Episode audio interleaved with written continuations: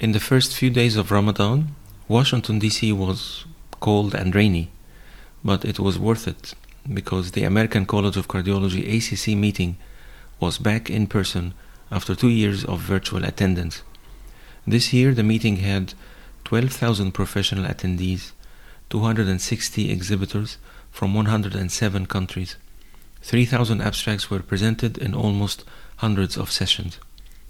ACC is the biggest cardiology meeting in the world, with comprehensive coverage of almost all aspects of cardiovascular diseases, and I had the chance to attend it in person and report to you.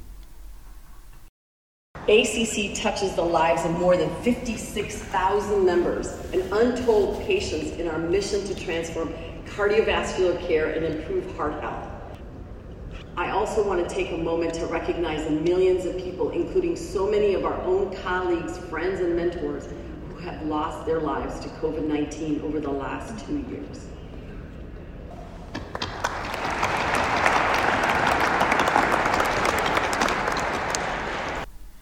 That was the voice of Dr.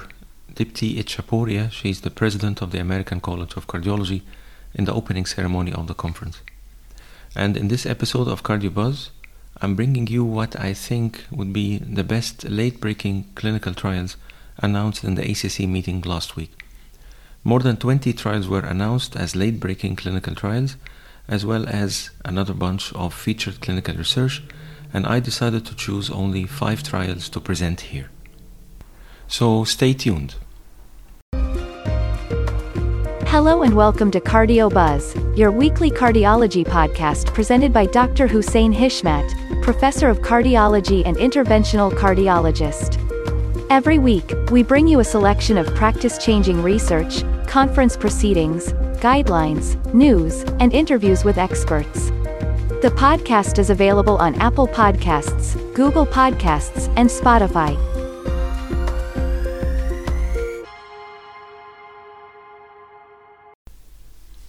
Choosing the top five trials from more than 20 late breaking clinical trials was challenging. I decided to choose the ones that I felt would have a bigger impact on a larger number of patients or physicians, or those trials that would bring in newer concepts or change our views on medicine in general. So let's start the countdown from the fifth trial to the best trial.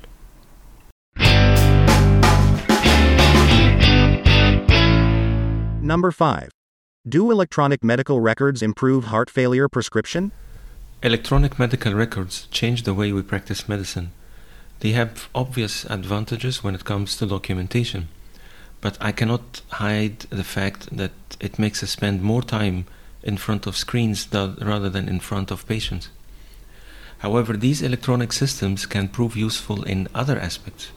For example, by nudging the doctors we might improve our prescription habits and overcome the inertia in prescribing medications or up titrating them. And one of the domains in which inertia is evident is heart failure. Guideline directed medical therapy for heart failure is underprescribed. We usually do not prescribe the four essential medications combined, and we even rarely up titrate them to the maximum tolerable dose.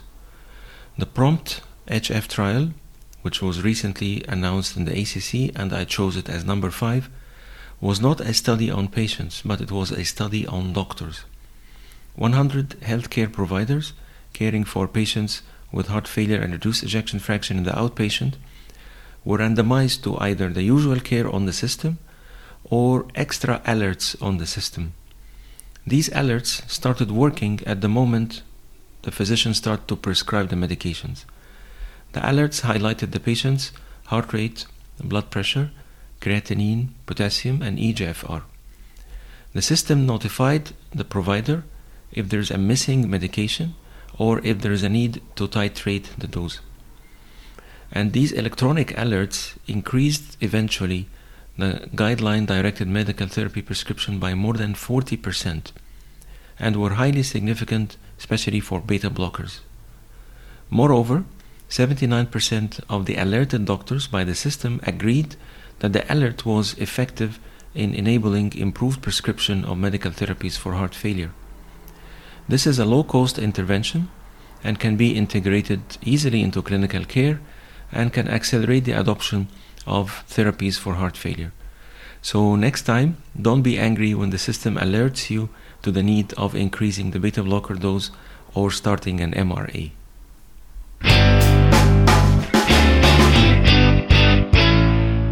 Number 4. Does treatment of mild hypertension improve pregnancy outcomes? We know that treating hypertension does prevent strokes, MIs, and heart failure. But in pregnancy, it's a bit different. Unless hypertension is severe and complicated by eclampsia, we don't have strong evidence that treating hypertension can improve pregnancy outcomes, given the potential hazards of drugs on the fetus. The CHAP trial announced in the ACC last week enrolled 2,400 ladies with mild chronic hypertension, the blood pressure less than 160. They were all pregnant ladies less than 23 weeks, and they were assigned to either treatment to a blood pressure goal less than 140 over 90, or treatment only when the blood pressure reaches 160 over 105.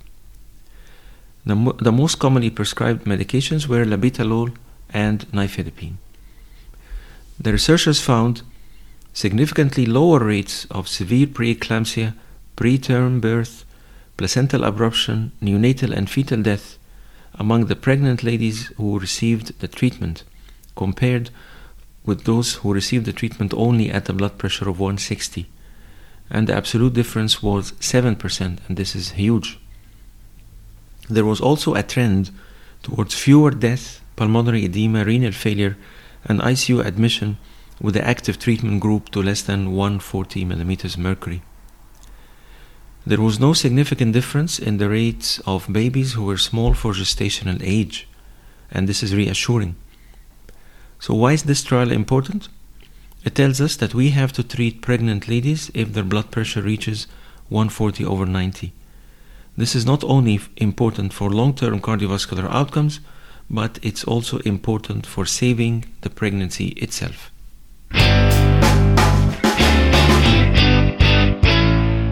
Number 3. A new medical treatment provides an alternative to surgery for hypertrophic cardiomyopathy. The drug is called mavacamten. I would like you to remember this name because I guess it will have a good future. Hypertrophic cardiomyopathy affects roughly 1% of the population, mostly being asymptomatic, but it still can result in left ventricular outflow tract obstruction, sudden death, and marked limitation of effort tolerance. The best therapy that we had for this condition was surgical excision of the hypertrophied muscle or ablation of the vessel feeding this muscle, whereas medical therapy had a limited role. Until mavacamten came. This is a myosin chain inhibitor and a negative inotropic agent. It was tested back in 2020 in the Explorer HCM trial, and it resulted in significant improvement on patient symptoms exercise capacity, and quality of life compared to placebo.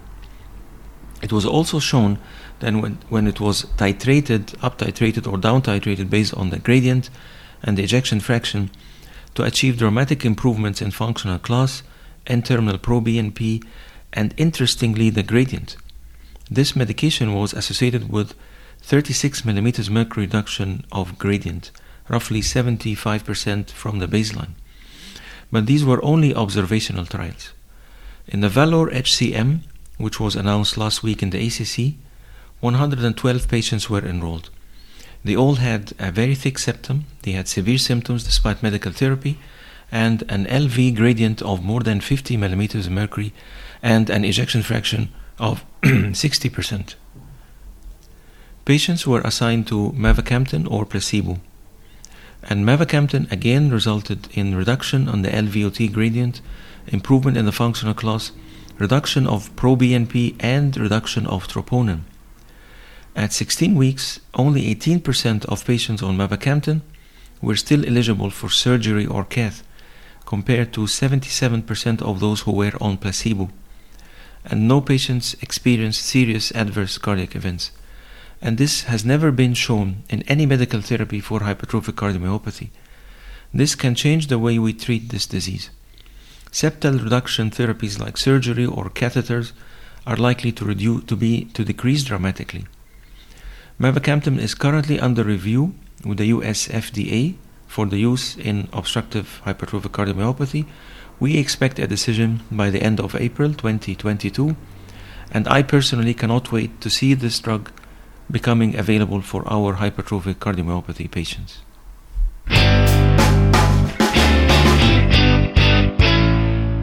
Number 2. Tranexamic acid and bleeding in non cardiac surgery. This is a trial that will be of great interest to surgeons, vascular surgeons, internists, intensivists, not just cardiologists. There are 300 million surgeries annually worldwide, and perioperative bleeding is a major event and should be avoided at any cost. Tranexamic acid is an old medication and it's a cheap drug. It's routinely used by cardiac surgeons on bypass machines and also to stop postpartum hemorrhage. The perioperative ischemia evaluation 3 POISE 3 trial that was announced in the ACC randomized more than 9,000 patients who were going for surgery. These patients were at risk for bleeding and cardiovascular complication. They all had either a known atherosclerotic disease, or they were undergoing a major vascular surgery, or they are above the age of 70, or they had impaired renal functions. Patients were randomized to receive tranexamic acid as a 1 gram IV bolus or placebo at the start and the end of surgery. The surgeries were general surgery, vascular surgery, urologic surgery, thoracic surgery, and other procedures. Tranexamic acid reduced life threatening bleeding, reduced major bleeding, and reduced bleeding into a critical organ by 24% relative risk reduction and 2.6% absolute risk reduction. Again, this is a big reduction. This came at a slight 0.3% excess risk of ischemic events, which is, in my opinion, still acceptable because patients prefer, and we prefer, to avoid bleeding and transfusions.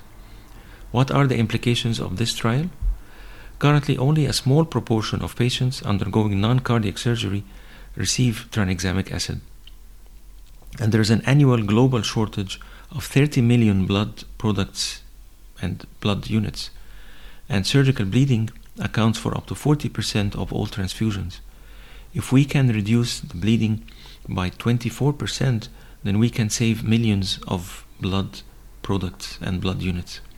This can have the potential for a large public health and clinical benefits if tranexamic acid becomes standard practice in non cardiac surgery.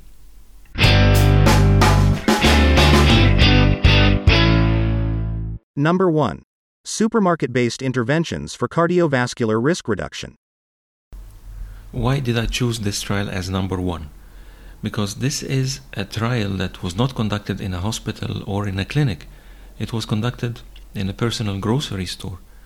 This was a trial that was done jointly by academic researchers and a big grocery store chain. Called Kroger. The academics designed the study and ran the analysis, while Kroger which is the largest grocery store chain in the US, provided in store dietitians, clinical space, and 247 participants' grocery purchasing data. Participants who were going to the grocery shop were randomized into three groups a control group that received general nutritional education inside the store with a dietitian and this education was one session, a general education that was not tailored to the participant. The other group had seven in store nutritional educational sessions that focused on following the DASH diet. And the third group had also seven one on one in store nutritional education sessions, plus training tools for online shopping, free home grocery delivery identification of healthier foods, and meal planning. The sessions in both intervention groups were personalized. They were guided by the individual purchasing data, the bill, the what did he buy from the supermarket. These data were provided to the dietitian. And the dietitians in the grocery stores were also informed of the participants' tastes, cooking experience, and food allergies so that they can make their recommendation even better and more personalized. So, what happened in the two groups where the dietitians provided advice inside the grocery store? Three months later, the later two groups who had educational sessions, they found a significant increase in their adherence to the DASH score, to the DASH diet score. The DASH diet is the diet that is rich in vegetables, fruits, low fat dairy products, and less in saturated fats and trans fatty acids. And combining in store nutritional education with online tools increased the adherence to the DASH diet even furthermore. What are the implications of the trial? We know that even small changes in the diet can have enormous health impacts, especially if they are sustained over time. And this study proves that grocery based interventions do have an impact and may bridge the gap between what people are told by doctors from the guidelines and what they end up buying from the grocery store. I like the idea and it would be great to have it here. In many countries, blood pressure is measured by the pharmacist, who can also guide the purchase of over the counter medications.